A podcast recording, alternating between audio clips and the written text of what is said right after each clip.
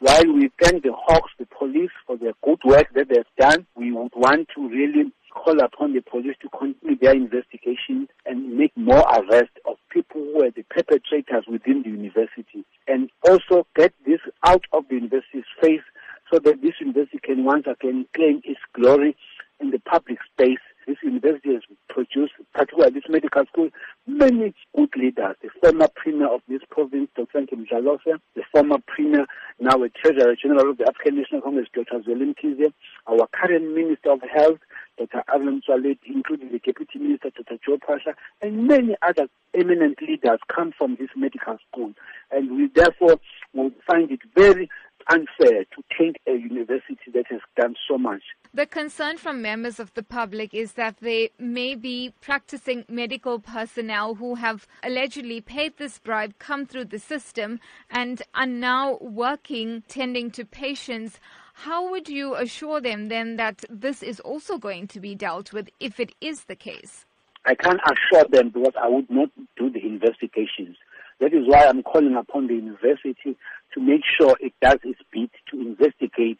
Having really got these uh, people arrested, they must now give a list of who are those people whose parents gave a bribe for them to claim a space irregularly, and therefore the university will work backwards and actually tell us whether those students deserve those degrees that they have. The onus is on the Health Professions Council whether it recognizes those degrees those students.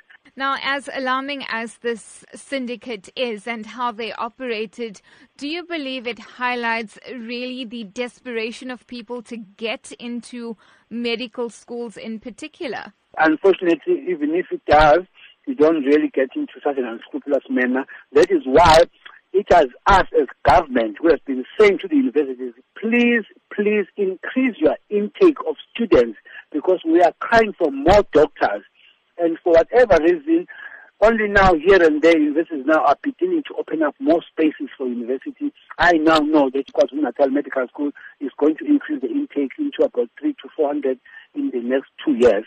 But before that, they were glued to 200, and yet they received about 1,500 applications. That is why, as government, we took it upon ourselves to send students to go and train elsewhere, in particular in Cuba, so more and more students can qualify as doctors and come and assist us. We were very much aware that we are in a dire need of more doctors. These ones have jumped the queue of deserving students. Within that limited number of 200, they were taken in and deserving students were not taken in who were then supposed to have qualified and become doctors. But they jumped the queue in an irregular manner.